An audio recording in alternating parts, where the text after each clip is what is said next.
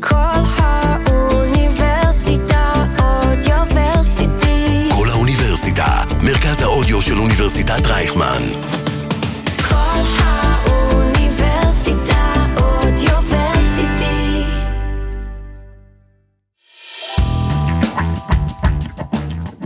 מה קורה נדב? חזרת אלינו מהגלות. כן, עכשיו אה, תורי קצת אה, להיות בחו"ל, גם אה, ליהנות טיפה ולהיות בחופש. מה איתך רם? מה העניינים? בסדר גמור, אני רק אגיד שפספסת שבוע שעבר פרק מרתק על אה, כל תחום ה-ESG והיישום שלהם בקרנות הון סיכון, אז אני ממליץ לך להאזין ולסגור את הפערים. אל תדאג, אני כבר, אה, כבר תכף אתחיל לשמוע את הפרק. אה, והיום מצפה לנו גם פרק מאוד מעניין. לגמרי. אז אתה רוצה לשתף אותנו מה, מה בתוכנית? אז בגדול, אה, אם אתם זוכרים, אה, ראיינו כאן לפני מספר פרקים את אה, דוקטור אייל שנהב בנושאים המשפטיים, וגילינו כמה הנושאים האלה מרתקים, ואיתו כיסינו חלק אחד, את כל תחום ה-LPA, את כל התחום שבין הקרן עצמה ל-LPs. והיום אנחנו הולכים לצד השני, שאולי הוא אפילו היותר מעניין, שזה בעצם כל הצעד של הקרן אל מול הסטארט-אפים. אה, נתעסק בטרם שיט, נשאל את כל השאלות שקשורות אליו, ונציץ ל- לעולם המשפטי שמאחורי הסכמי ההשקעה, שבבסיסם עומד המודל של קרנות הון סיכון. אז נראה לי שאפשר לשים את הג'ינגל ולהתחיל. הון סיכון, הון סיכון, מאחורי הקלעים של עולם ההשקעות בסטארט-אפים. עם נדב צור ורם בן ישי.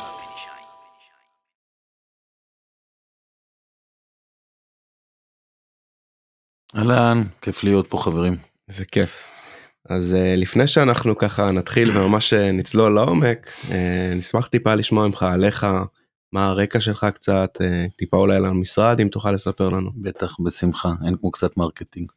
אמ, אז כמו שאמרתם, אני שותף, אה, חבר ועדת הניהול במשרד שיבולת, שיבולת זה אחד מהמשרדים הגדולים במדינת ישראל, אנחנו אוהבים לקרוא לו משרד one stop shop, זה איזשהו ביטוי שבא מהסיליקון וואלי, כלומר לקוח מסחרי, הייטק או אחר, יכול להיכנס בשערי המשרד ולמעשה לקבל שירות first year בכל התחומים אה, שבו הוא צריך. אם זה חס וחלילה ליטיגציה, ואם זה הגבלים עסקיים, דיני עבודה, קומפנסציות וכהנה וכהנה. אמ, אני במשרד מ-2006, ובשנה האחרונה מוניתי להיות אה, מנהל פרקטיקת הייטק, זוהי הפרקטיקה המובילה מבחינת גודל, אני חושב, ודומיננטיות במשרד שיבולת. אנחנו כ-90 עורכי דין בפרקטיקה הזו, עובדים כיחידה אחת. כשאני אומר הייטק, אז זה כל מה שאתם יכולים לזרוק פנימה, אני אומר החל מאפליקציות של שני חבר'ה שיושבים בבית, דרך פינטק, סייבר, גיימינג, אגטק, פארמה, whatever. כלומר, והעולם הולך לכיוון של נישתיות, כלומר אם פעם היה עורך דין בא והיה יודע הכל, או חושב שהוא יודע הכל, אז היום יותר ויותר צוותים בתוך, ה, אה, בתוך הפרקטיקה הזו מתמקדים, אז יש לנו אנשים שעושים רק GDPR, שאני מניח שאולי נגעתם פה באחד הפרקים הקודמים, ואחרים שעושים compliance של כל המערכות יחסים בין, החל מ money laundering וכאלה, אבל גם היום, למשל הנושא של רוסיה, אוקראינה, יש כל מיני סנקציות, מותר, מותר לפעול, אסור לפעול, ארה"ב, סין, אז יש המון המון שותפים ועורכי דין, כל אחד עם הנישה הפרטית, אבל בסוף בסוף כשאתה מסתכל מה אנחנו עושים, אנחנו עושים שני דברים, אנחנו עושים corporate, שזה corporate financing, שזה השקעות הון סיכון ודומיהם בחברות פרטיות, ולוקחים אותם כל הדרך, או עד המיזוג, רכישה, או שהם הופכים להיות uh, חברות ציבוריות, IPO. Uh, והצד השני, הסכמים מסחריים, joint venture ים ו licensing, הסכמי, הסכמי הפצה וכדומה. אנחנו רואים את עצמנו בפרקטיקה כביזנס אדוויזור, לא רק ליגל אדוויזור של הסטארט-אפים, הכיף הגדול שלנו זה ללוות מיזמים באמת של אנשים מבריקים שיש לנו במדינת ישראל. ובעצם היתרון הגדול שיש לנו מעבר לזה שאנחנו יודעים לכתוב ומבינים את החוק, זה שיש לנו ניסיון מצטבר, בסוף המקרים mm-hmm. חוזרים על עצמם. יש לנו ניסיון מצטבר, עשינו מלא טעויות, ראינו מלא טעויות, אנחנו יודעים אלה, איזה טעויות יכולות להרוג את הסטארט-אפ בדרך, ואיזה לא, ואנחנו משתדלים לא לחזור איתם על אותם טעויות וללמד אותם, כי האומנות בסטארט-אפ באופן כללי, זה הפער ולדעת לגשר בין מה אני צריך לעשות ויש המון משימות רגולציה אה, ופרטיות ו-IP וכן הלאה לבין תמיד יש מעט מאוד resources או פחות resources ממה שאתה צריך מבחינת כסף אז מה צריך לעשות מבחינת priority קודם כדי לאפשר למשקיע הבא להשקיע את הכסף שהוא ירגיש כשהוא עושה due diligence בדיקת נאותות שהוא נמצא במקום אה, בטוח מספיק ושהדברים שהם דגלים אדומים בשבילו טופלו. אז זה הכיף שלנו אה, ועוד פעם שמח מאוד להיות פה וננסה קצת אה, להסביר איך זה נראה מהצדדים של הסטארט-אפ ומהצדד של הקרן או המשקיעים האחרים בזמן שמגייסים כסף כי זה מה שצריך. אז קודם כל אני תמיד אה, נהנה לראות, לשמוע ולראות אה, אנשים שאומרים ש... שמודים ובכנות שהם טועים גם וזה בסדר ולומדים מטעויות. זה משהו שנראה לי בתרבות הישראלית פעם הוא לא היה מקובל והיום הוא הרבה יותר אה, מקובל להגיד חווינו הרבה טעינו הרבה וראינו מאיפה ממש אפשר ללמוד ואפשר להשתפר וזה באמת מראה ניסיון ונראה שבאמת התעסקת ואתה מכיר באמת את העולם של סטארט-אפים. אז uh, בוא נתחיל קצת uh, להיכנס uh, למה זה באמת term sheet. אוקיי. אז אני לא יודע אם נגעתם בנושא, חברים חברות הקימו חברה בסדר רוצים להקים חברה יש להם רעיון. בדרך כלל אה, כדי לממש את הרעיון בין אם צריך פיתוח R&D בין אם צריך מרקטינג או whatever אתה צריך כסף. הכסף מגיע מכמה ענפים של שמתאפשרים פה במדינת ישראל אפשר להגיד יש לנו את הרשות החדשנות שנותנת מענקים לסטארט-אפים בתחילת דרכם. יריית הפתיחה של משקיע מול חברת סטארט-אפ נקרא term sheet אוקיי המסמך הזה קודם כל בהגדרתו הוא מסמך לא מחייב משפטית. אוקיי? Mm-hmm. במסמך לא מחייב משפטית יש המון יתרונות לכאורה הוא לא שווה כלום כי כל צד יכול ללכת הביתה. יש דבר אחד או שני דברים בטרם שיט שהם מחייבים הקרן המשקיע בא ודורש שני דברים. אחד סוג של סודיות שלא לא לא שהסטארט-אפ לא ייקח את הטרם שיט ויתחיל לטייל איתו בעולם ויגיד הנה קיבלתי טרם שיט מקרן x וינסה להביא הצעות אחרות. והדבר השני הוא באותו עניין נקרא no shop או אקסקלוסיביטי רואים את זה בטרם שיט שבעצם אומרים עכשיו למשך 30 יום 45 יום 60 יום תיתן לנו הקרן. שמנו לך טרם שיט הזדמנות לבדוק אותך לראות שהכל שהכל אה, תקין ואז אנחנו נשקיע אבל המסמך עצמו לא מחייב וכל צד יכול לצאת החוצה ואין אפשרות לתבוע בסדר mm-hmm. אלא אם זה באמת משא ומתן שלא בתום לב. אז מבחינה משפטית זה בעצם אופציה או עניין ראשוני לגמרי ברכישת מניות החברה. לגמרי אבל בחיים כמו בחיים יש סטטיסטיקות יש נוהג קרן יש לה רפיוטיישן בקרנות מה שנקרא פרס וסקנד טיר אתה רואה יחס המרה בין term sheet למסמך שנקרא definitive agreement שזה כמעט אחד לאחד אוקיי אלא אם מוצאים משהו מאוד מאוד uh, יוצא דופן בבדיקה. אז אגב סתם אה, שאלה מתוך סקרנות אם כבר דיברנו על הטרם שיט ועל ה, על, על הבלעדיות ועל. המגבלות יצא לך אתה מכיר מקרים שבאמת אה, טבעו על הפרה של החיסיון מהטרם שיט? יש לי באופן אישי מקרה אחד אמ, אבל באמת מקרה מאוד מאוד קיצוני. מה שקורה ברגע שאתה מקבל את הטרם שיט אתה לא חותם עליו עדיין. מה שקורה בסטארט-אפים בשלב הזה תראו כדי לנהל משא ומתן עם משקיע הרי המשא ומתן הוא קודם כל על השווי. כלומר המשקיע בא ואומר אני oh. זה מה שה term sheet אומר. אני שם מיליון דולר שני מיליון דולר כל מספר ואני רוצה לקבל איקס אחוזים ומזה נגזר שווי החברה משתמשים בשווי mm-hmm. pre-money ושווי post-money. היכולת של הסטארט-אפ לנהל משא ומתן אמיתי היא כשיש כמו בכל דבר בחיים שתי אופציות על השולחן. אז כשאתה מקבל את ה term sheet וטרם חתמת עליו הסטארט-אפים נוהגים לנסות ולעשות תמחור של הדבר הזה וגם אם לא להגיד ולהראות את הטרם שיט כי לא לא רוצים לעשות את זה קיבלנו טרם שיט מקרן x. אנחנו אם אתה רוצה להציע הצעה גם אתה כדאי שתגיע כי אם לא אנחנו נכנסים לתוך תקופת no shop. מהצד השני של המתרס אנחנו שמענו על עדויות של uh, uh, קרנות כמו טייגר שבאו ולאחרונה פתחו טרם שיטים לאחר נפילות בשוק הציבורי נכון ושינו ולואציות אז האם זה תקין מבחינה משפטית? קודם כל זה תקין מבחינה משפטית כל עוד אתה אה, יש לך הסברים שהם אה, אה, מניחי את הדעת מבחינת תום הלב שלך תראו מה שקורה היום בשווקים הוא לא טריוויאלי. אז ראיתי הרבה פעמים פתיחה של term sheet. בוא נגיד ההצעה שהסטארט-אפ מקבל ב term sheet היא סוג של גג.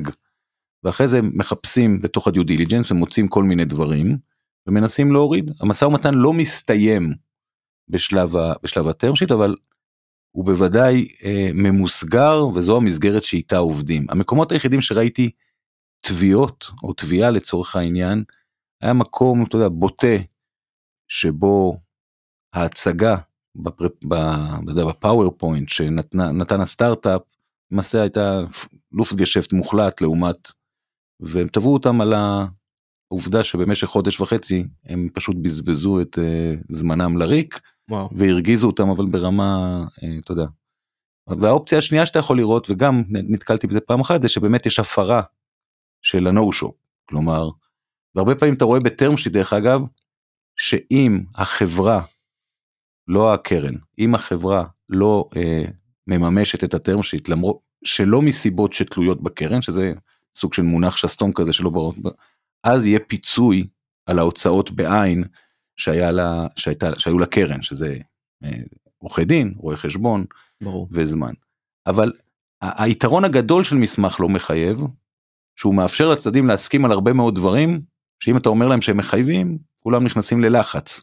בייחוד סטארטאפיסטים צעירים, נורא לחוצים, אז אתה קובע סוג של מסגרת, אולי תכף נעבור ונראה מה יש שם, ואחרי זה העבודה הופכת להיות קצת יותר טכנית, שהיא בעיקר מצגים והתחייבויות של שני הצדדים במסגרת ההסכם המחייב, ה-definitive agreement.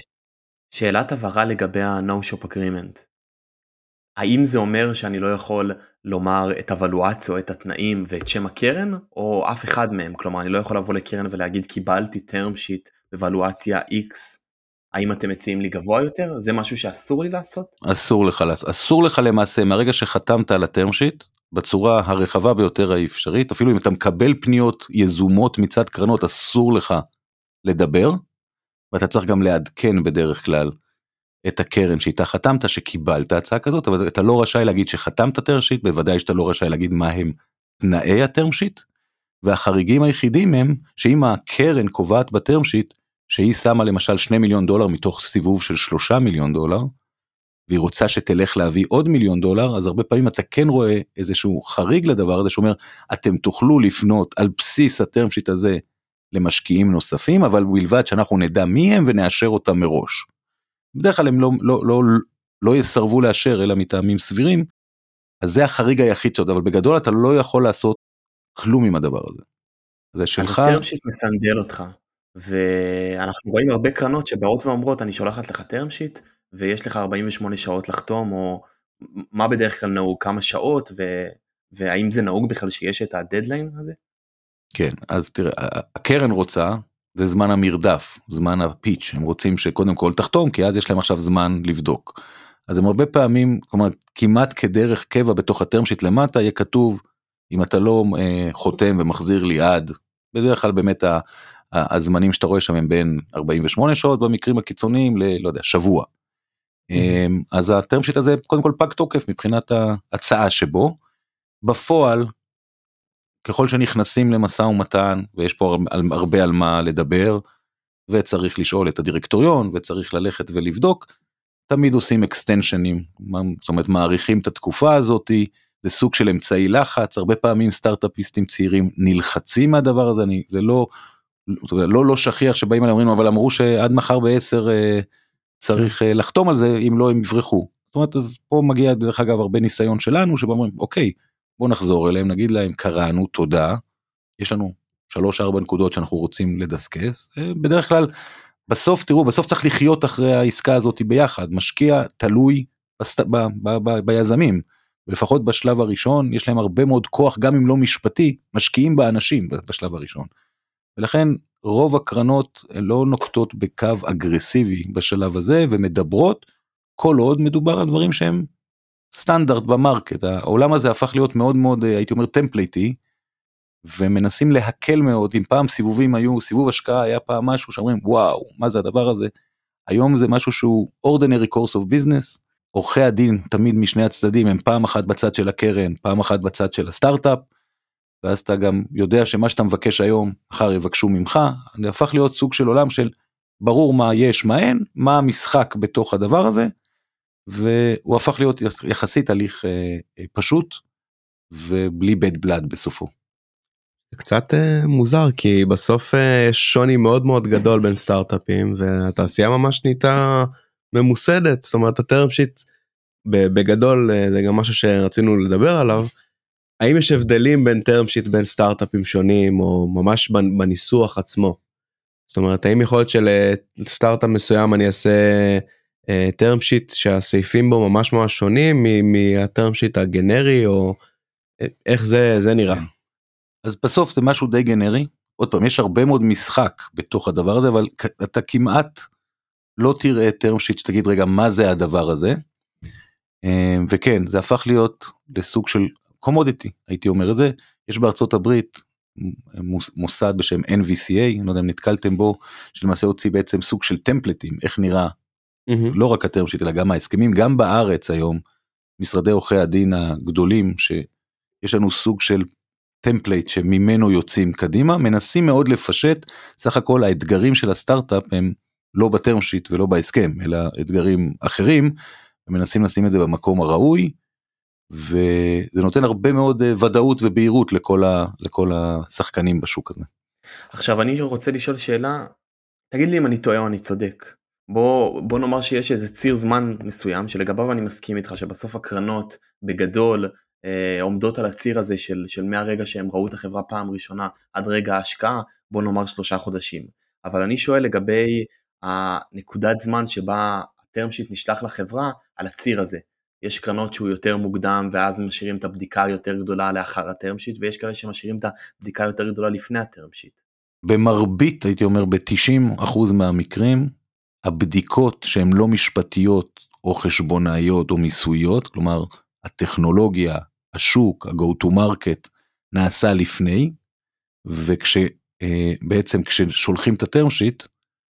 יש החלטה ב, אה, בקרן, אנחנו רוצים את החברה הזאת, בואו נבדוק עכשיו שהקניין הרוחני הוא של החברה, בואו נבדוק שחשבונאית הם לא עשו פה עבירות מה, מס וכן הלאה, ומהרגע הזה זה הופך להיות בעצם משחק של עורכי דין ורואי חשבון, שהוא הרבה יותר טכני.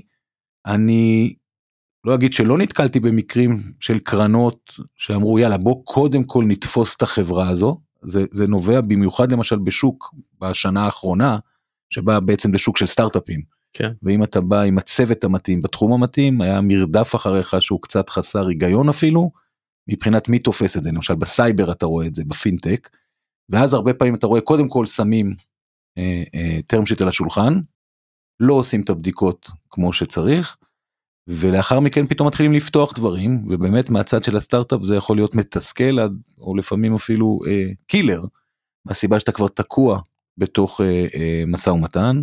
שתיים אתה צריך להסביר אחרי זה למשקיע הבא למה המשקיע הראשון ברח אה, אתה יודע בסוף כן mm-hmm. סודיות לא סודיות יודעים יודעים את, הדבר, קטן, את הדברים קטן. הללו. אה, זה לא שכיח. אה, בדרך כלל קרנות מאוד חשוב להם ה-reputation אה, של המוניטין. אבל כן זה קורה ולכן נורא חשוב מי הקרן שמשקיעה בך זאת אומרת זה אחד הדברים אני יכול להגיד לכם בוודאות לפחות אני אומר את זה שבקרן שהיא first year ושיש לה reputation ושמכירים אותה. אתה מוכן לוותר על תנאים לרבות על ווליואציה של החברה. תמורת העובדה שהם יהיו בפנים אחד כי אתה יודע איך הם מתנהגים. שתיים אתה אתה אתה יודע שהם יודעים לעזור לך בהמשך בכל התחומים שאתה רוצה. ואתה יודע על קרנות אחרות לא ננקוב בשמות כאן שאתה יודע שאתה לא לוקח מהם כסף אלא אם אתה חייב בסוף אתה צריך כסף. אז התשובה היא בוודאי ובוודאי שיש למשמעות מי הקרן מה הרפיוטיישן שלה. יש היום לא מעט גם פורומים וגם אה, זאת אומרת יודעים את הדברים הללו היום. וכן קרנות שמשחקות עם הסטארט-אפים כמו שאמרת הם אה, נכוות מהדבר הזה ולכן זה לא מאוד שכיח בקרנות שרואות את עצמם ללונגרן. זאת אומרת בגדול אם חברה חתמה על הטרם שיט 90 99 אחוז היא קרן סליחה אם קרן חתמה על הטרם שיט זה אומר שהיא באמת רוצה להשקיע אלא אם כן יתגלה משהו מאוד חריג. כן אני לא יודע לשים את זה על האחוזים של 99 אבל התשובה היא כן קרן עם רפיוטיישן שפועלת בשוק. ברגע שהיא חתמה על term sheet אפשר להתייחס לזה לסוג של יאללה בואו נראה שאנחנו לא נופלים עכשיו אה, ב due diligence ויאללה הכסף נמצא בדרך כלל הוועדה הפנימית שלהם אישרה את זה למרות שהם כותבים ב term sheet שזה כפוף עדיין לפעמים כן. לאישורים בפועל אף אחד מהשותפים בקרן לא זז קדימה בלי שיש איזה אוקיי גם אם הוא לא רשמי. ולכן Mhm. ה term sheet הוא milestone חשוב משמעותי. מאוד עוד פעם אתה, כמו שאמרתם מאוד יפה השווקים מתמוטטים אוקראינה ורוסיה לא דולר שקל וכן הלאה כי יכול, יכולים לקרות דברים שמשנים משנים את חוקי המשחק אבל זה לא ב-day to day. כשאתה מדבר על כמה אחוזים של שינוי בדרך כלל אנחנו רואים בין הטרם שיט, בוולואציה, בין הטרם שיט ל-defined agreement. קשה לי לשים על זה מספר אני אומר עוד פעם זה תמיד רף עליון בדרך כלל זה המספר. מה שקורה הרבה פעמים במהלך הדרך רוצים להגד... מסתכלים ואומרים בוא נגדיל אולי את הסיבוב כי יש התעניינות ואז משחקים עם הוואליואציה כי בסוף יש פה מספרי אצבע בדבר הזה כמה שזה נשמע לא מדעי. הרי יש פה חלום אין שום מספרים אף אחד לא יכול לעשות פה איזושהי הערכת שווי אמיתית על DCF או משהו כזה כלומר באים ואומרים הנה השוק השוק מספיק גדול הנה המתחרים נראה שיש יתרון טכנולוגי ואם ניכנס לשוק עכשיו אתה יכול לשים באקסל איזה רמת רגישות שבא לך כן אתה כן. משנה את ה. C4 והשוק שלך גדל ב... כי אתה חודר בעוד חצי אחוז פר... אין לזה באמת... אה, אז אלא אני לא רואה שינויים גדולים למעט אם קורים אה, דברים ובגדול מה שהתחלתי להגיד זה נהוג לתת בסיבוב בין 12-15 אחוז למשקיע לבין 30 אחוז. זה לא שלא רואים דברים אחרים אבל זה המשחק. ולכן זה יוצר לפעמים מצבים אבסורדים לפעמים אתה בא לסטארט-אפ ואומר רגע בוא תבנה תוכנית שבו אתה לא צריך 3 מיליון דולר אלא 7 מיליון דולר ובפועל על 7 מיליון דולר אם אתה יודע לספר את הסיפור ולהראות את הוולידיטי של הנתונים של מה שאתה הולך לעשות אתה יכול לתת את אותם אחוזים. ולכן נורא נורא חשוב בסטארט-אפ לכוון למקום הנכון. דרך אגב הרבה פעמים סטארט-אפים באים ואומרים אנחנו צריכים באמת מיליון וחצי דולר. מיליון וחצי דולר זה למשל מספר שקרנות לא יודעות הרבה מה לעשות איתו. זאת אומרת יש תמיד את ה... הם צריכות, קרנות יש להם הרבה מאוד כסף בדרך כלל, הן צריכות להוציא את הכסף, הן צריכות לעשות עליו כמה וכמה מכפילים. אז מעניין אותם להוציא הרבה כסף, לא מעניין אותם חברה שצריכה 300 אלף דולר, כי גם אם על 300 אלף דולר יעשו 10 פעמים את לא הכסף, מעניין. כן, זה לא עושה שום... אה, אז ל- לשאלתך, רם, אני לא רואה שינויים גדולים, יש התאמות, הייתי קורא. זאת אומרת, עוד פעם, למעט מקרים שמתגלה משהו. שזה דרך אגב יצר בעיה גדולה, אתה יודע, בשוק של המטורף אה, שהיה פה עד לא מזמן, אה, יש שיגידו ש, שעדיין אה, הרבה חברות באו וגייסו בוולואציות מאוד גבוהות, ועכשיו הן אוכלות קש כי הן נאלצות לעשות דאון ראונד או משהו בסגנון. נקודה מעולה.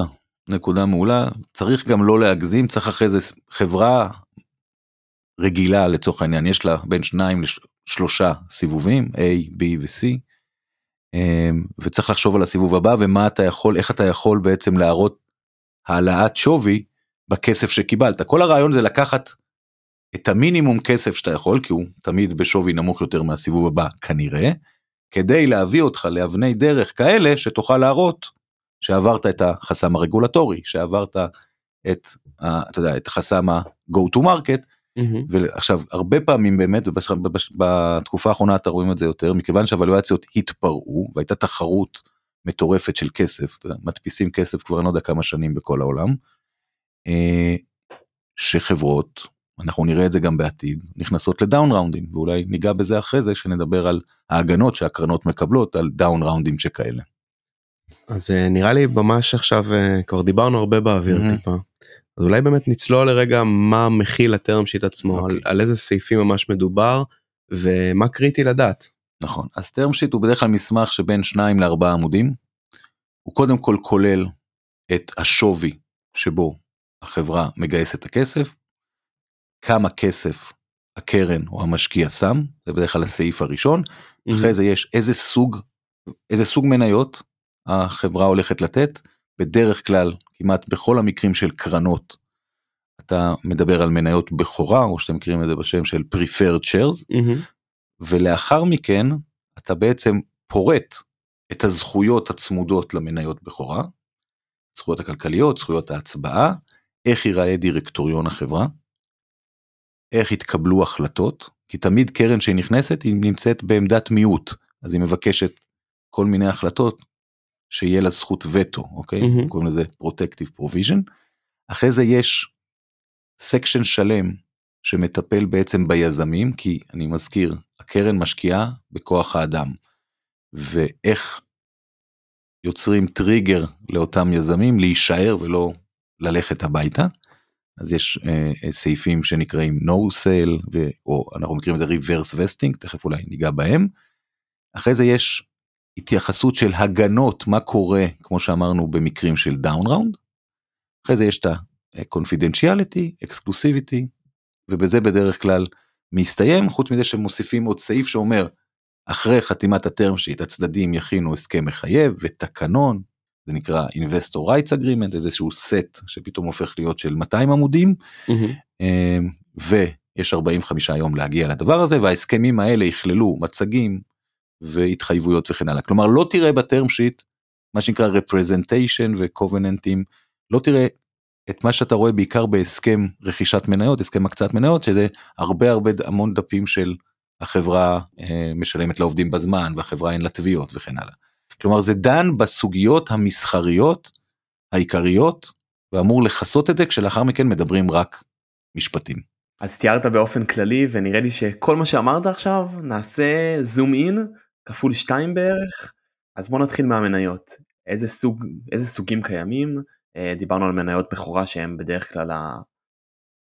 בדרך כלל מה שקורה בפועל אז בוא בוא נשמע עליהם ו... כן. ומה זה אומר. אז יש בעצם בחברה בדרך כלל אה, שני סוגי מניות מניות רגילות ומניות בכורה. בכורה זה מה שמשקיעים בדרך כלל רוצים למעט אנג'לים או משקיעים פרטיים שנכנסים בשלב מוקדם שלוקחים מניות רגילות. קרן כמעט בכל המקרים בוא נתייחס לזה כ-100% מהמקרים תיקח מניות בכורה. המניות בכורה הן קודם כל מקנות לקרן את כל הזכויות שיש למניות רגילות. למניה יש בעצם שלוש זכויות, זכות להצביע, זכות למכור אותה וזכות לקבל דיבידנדים.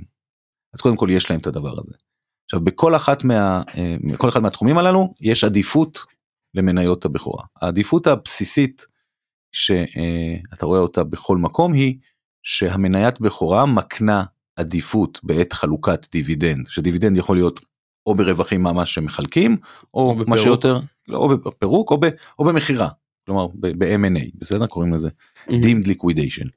ומה שאנחנו רואים היום, ויש פה דווקא איזושהי תנועה שהולכת לכיוון הסטארט-אפים, אתה רואה היום מה שנקרא non-participating preference, כלומר, המשקיע בא ואומר, אני שמתי עכשיו מיליון דולר, בוא נוודא שבכל מפגש עם כסף בעתיד, בין אם הוא מוצלח או לא מוצלח, אני קודם כל רוצה לראות את המיליון דולר שלי.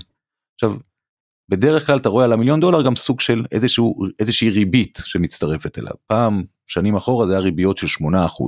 היום לא נהוג לראות את המספרים הללו, אבל בעצם הקרן אומרת, רגע, אני שם, אני שמה כסף, הכסף הזה יכול היה לעבוד איפשהו, אני רוצה return on investment כזה, שייתן לי עוד כמה אחוזים.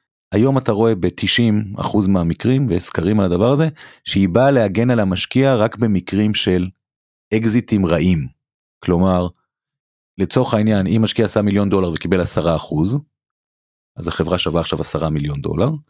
אם מחר חס וחלילה מחליטים למכור את החברה ב-6 מיליון דולר, הוא אמור לראות רק 600 אלף דולר. אז הוא אומר, במקרים הללו שאני לא רואה לפחות את הכסף ששמתי, בין עם ריבית או בלי ריבית, אני מבקש תנו לי את הכסף שלי ואני הולך הביתה, תנו לי מיליון דולר, תחלקו את השאר ביניכם. זה לא מה שהיה פעם שאומרים תנו לי את הכסף שלי ועכשיו אני גם רוצה להשתתף איתכם מהשקל הבא לגמרי.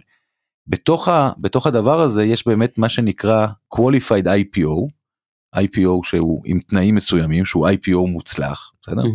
לפחות x פעמים הכסף ששמתי, במקרים הללו אין preference בכלל. כי כמו באקזיט טוב שבו אני מקבל יותר ממיליון דולר, גם שם אני פשוט נשאר עם החלק היחסי שלי, הפרורטה שלי, ולכן אין בעיה. זה בא להגן היום, לפחות אני אומר במרבית המקרים שאנחנו רואים, על דאונסייד לקרן ולא לתת לה סוג של סוכריה שסתם יהיה לה אה, עדיפות. זאת אומרת אם יש עכשיו אה, IPO אז המניות שעד עכשיו היו מניות בכורה נהפכות למניות רגילות בדרך כלל. נכון בישראל למשל זה חובה אה, גם וזה גם נהוג בכל הבורסות אבל זאת אומרת IPO הקרנות מוטרדות שלא תעשה להם סליחה רגע על זה IPO ב... לא יודע אינדונזיה באיזה אה, בורסה שאין בה שכירות ואתה לא יודע מה. אבל כן אם יש IPO של לפחות שווי מסוים בבורסה שנחשבת אז אה, כן זה הופך ל-common shares כלומר למניות רגילות ואין שום עדיפות וכן הלאה. כנ"ל באקזיטים טובים.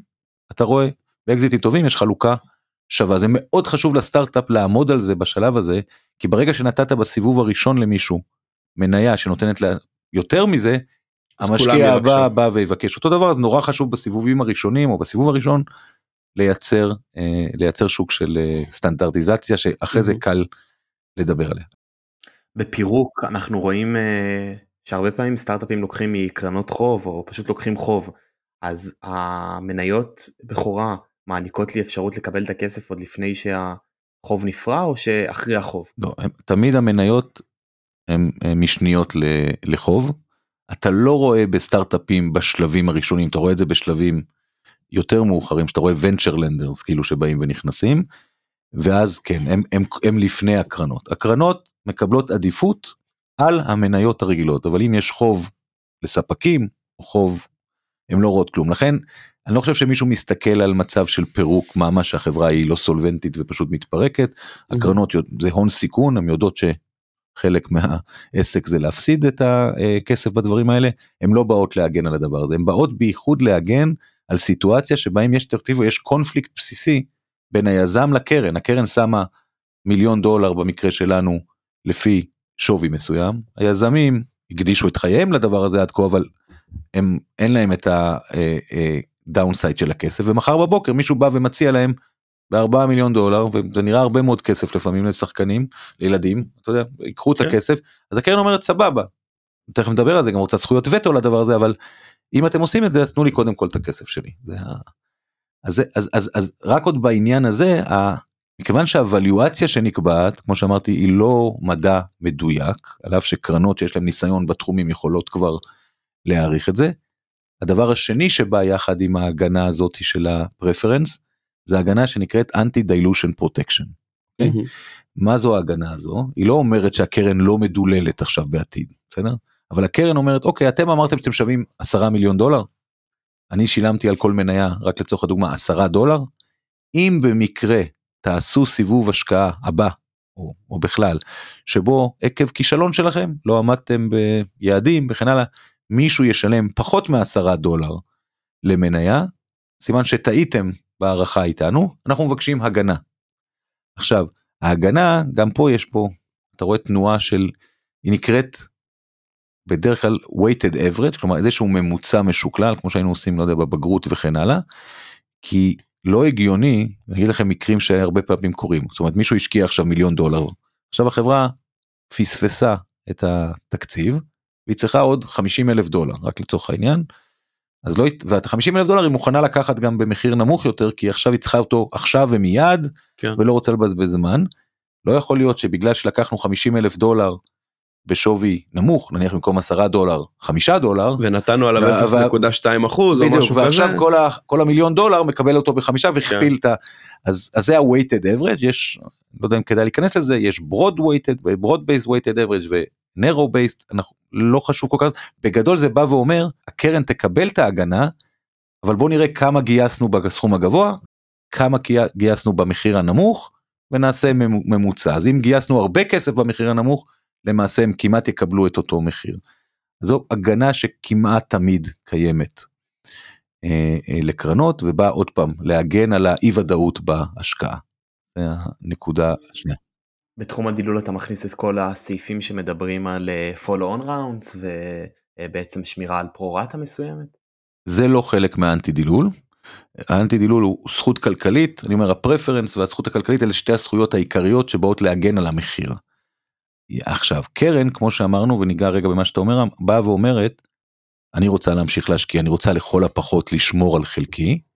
זה נקרא preemptive right מהמם. והרבה פעמים אני רוצה לאפשרות להגדיל את חלקי שזה נקרא over allotment מעבר לזה כי היזמים מן הסתם לא ישתתפו בסיבוב הבא ויש גם שחקנים של משקיעים קטנים שלא מסתדרים אנחנו רוצים להגדיל. אז הקרן תמיד מבקשת זכות לשמור על חלקה בסיבובים הבאים וגם להגדיל את חלקה, את חלקה ככל שזה אה, מתאפשר. כנ"ל היא רוצה זכות סירוב אם מישהו מוכר מניות שהיא תוכל לקנות באותם תנאים מהמם. ולא להכניס שחקנים שהיא לא יודעת אה, מי הם. והזכות השלישית אולי במשפחה הזו, עוד שתי הזכויות הנוספות הם, אחד, איסור על היזמים למשך תקופה למכור מניות, אסור להם פשוט למכור מניות.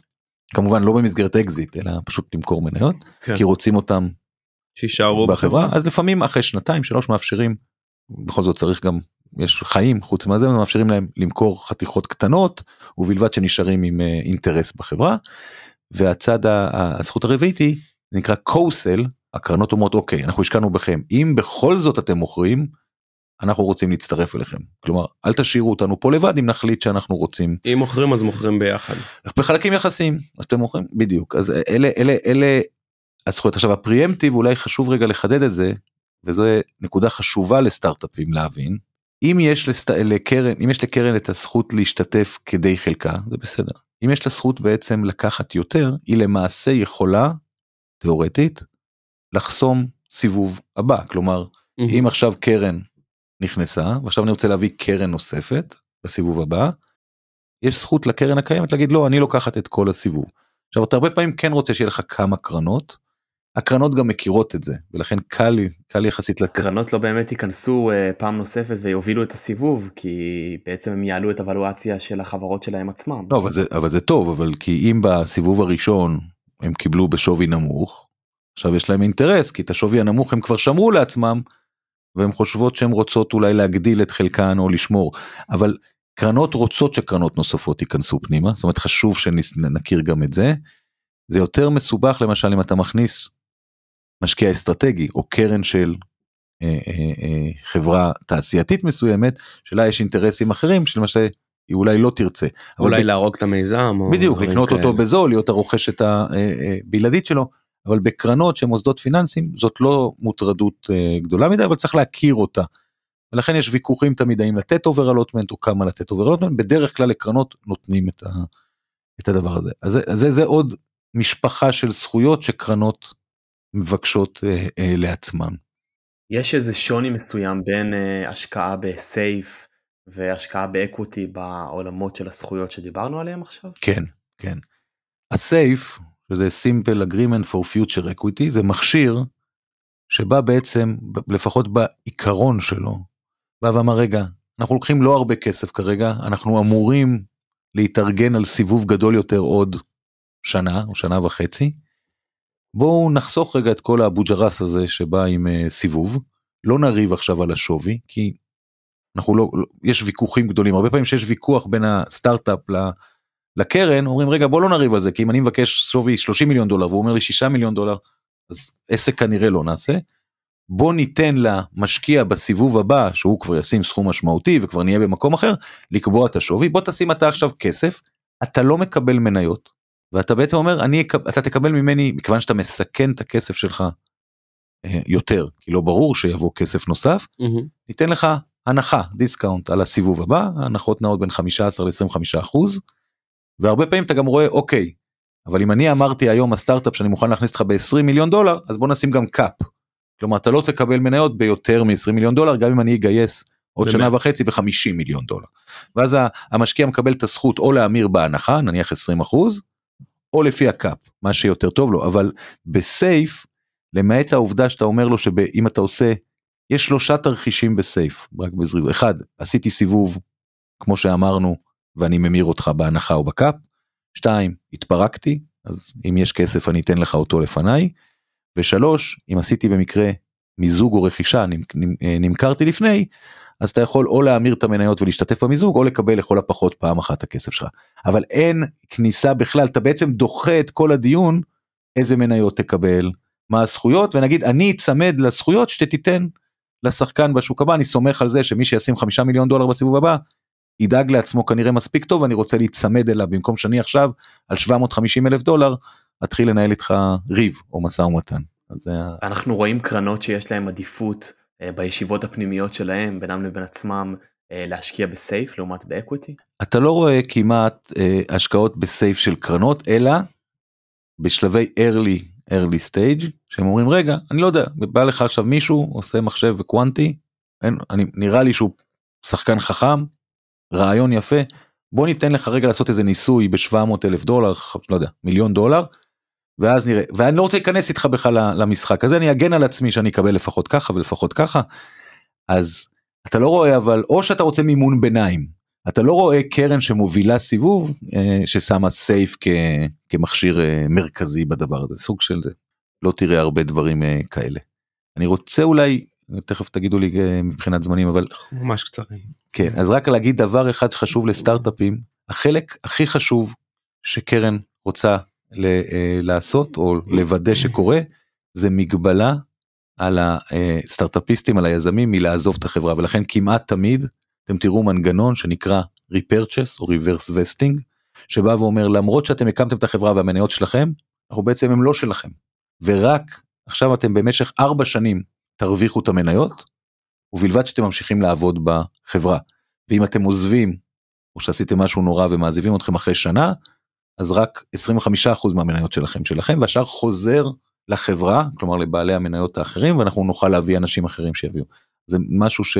זה המקומות שיש הכי הרבה חיכוך, אני חושב, בין היזם שלפעמים כבר עבד שנה, שנה וחצי על הדבר הזה ומרגיש שהוא הרוויח את המניות שלו, לבין אה, הקרן שרוצה להגן על ההשקעה שלה. אנחנו לקראת סיום ואני אשמח לשמוע ממך ככה על טעויות. תן לנו טעות אולי מתחום של סטארטאפיסטים שטעו, לאו דווקא לקוחות שלך, אה, סיפור מוכר בתעשייה יכול להיות, וטעות גם של קרן, אה, מה הם לא הכניסו, מה הם הכניסו והם הצטערו על כך. אוקיי, אז אני חושב שהטעות הראשונה שאתה רואה אותה היא בחירת המשקיע. אוקיי, ויש משקיעים, כל אחד עם הניסיון שלו, שבאים עם, אה, אה, עם ולואציה יפה, עם הסכום השקעה טוב, ובאותו רגע היזמים מתעוורים לגבי ההמשך והצורך בלנהל את העסקים יחד עם אה, אותם משקיעים, ומעדיפים אותם על פני משקיעים שלדעתי היו טובים יותר, זה הרבה פעמים נגמר בעזיבה או העזבה של היזמים, ולכן נורא נורא חשוב לעשות DD, גם מטעם היזמים על הקרן, מי הם, מי זה השותף שהולך לשבת פה, כמה הוא חזק בשותפות, כמה הוא אה, עוזר, כמה הוא מפריע, כמה הוא יודע לעבוד ב, אה, בשיתוף. אז אני חושב שזה אולי הטעות הזה. הטעויות האחרות שאתה, זה, אתה יודע, הם, הם טעויות טכניות, כלומר נפלת בוואליואציה כי פחדת שהסיבוב יברח לך, נתת זכויות שאני אמרתי לך לצורך העניין שהן לא סטנדרטיות, כי הקרן הייתה אגרסיבית ופחדת לנהל את המשא ומתן, ואז אתה רואה שאתה בעיקר תקוע עם זה בסיבובים הבאים. כלומר, למשל קרן שהרבה פעמים רוצה וורנטים, כלומר בנוסף למניות, רוצה גם לקבל אופציה להשקיע עוד. לכאורה, לגיטימי והכל, חלק מוולואציה, אבל עוד פעם, ברגע ששמת את זה שם, אתה חי עם זה והמשקיע הבא הרבה פעמים ירצה את זה, או מה קורה אם הוא מגיע והקרן לא, לא מממשת את הוורנטים האלה, אז המשקיע שואל, רגע, אם יש להם וורנטים בשווי יחסית נמוך והם לא משקיעים, זה מעורר הרבה מאוד שאלות שמקשות עליך בסבבים הבאים. מבחינת קרנות, אם אתה שואל אותי על טעויות, אה, אה, הם עושים הרבה טעויות, בייחוד הטעות המרכזית שלהם לדעתי היא אי הבנה אה, של מי הצוות ואיך איך להתנהל איתו, זה, בסוף זה פסיכולוגיה ואנשים. כי קרנות בסוף משקיעות גם אם, אם הרעיון ישתנה עוד שלוש פעמים בדרך. אם הצוות הוא צוות חזק והכימיה וה, ביניהם היא טובה, אז הם, הם, הם, הם נוטים להשקיע. בהרבה מאוד פעמים אני רואה קרנות שמשקיעות כשהצוות לא מלא או לא שלם, ולאחר מכן הם מבינים שהם תקועים, ואם יש יזם שהוא גם קשה בעקשנות שלו, החברה הרבה פעמים אה, נתקעת. כן. אז המון המון תודה עופר, היה מעניין ממש ואני באמת מרגיש שלמדתי המון. לגמרי ואנחנו נשמח לארח אותך פה שוב. כיף, תודה רבה שאירחתם אותי והצלחה, ביי ביי. הון סיכון, מאחורי הקלעים של עולם ההשקעות בסטארט-אפים, עם נדב צור ורם בן ישי.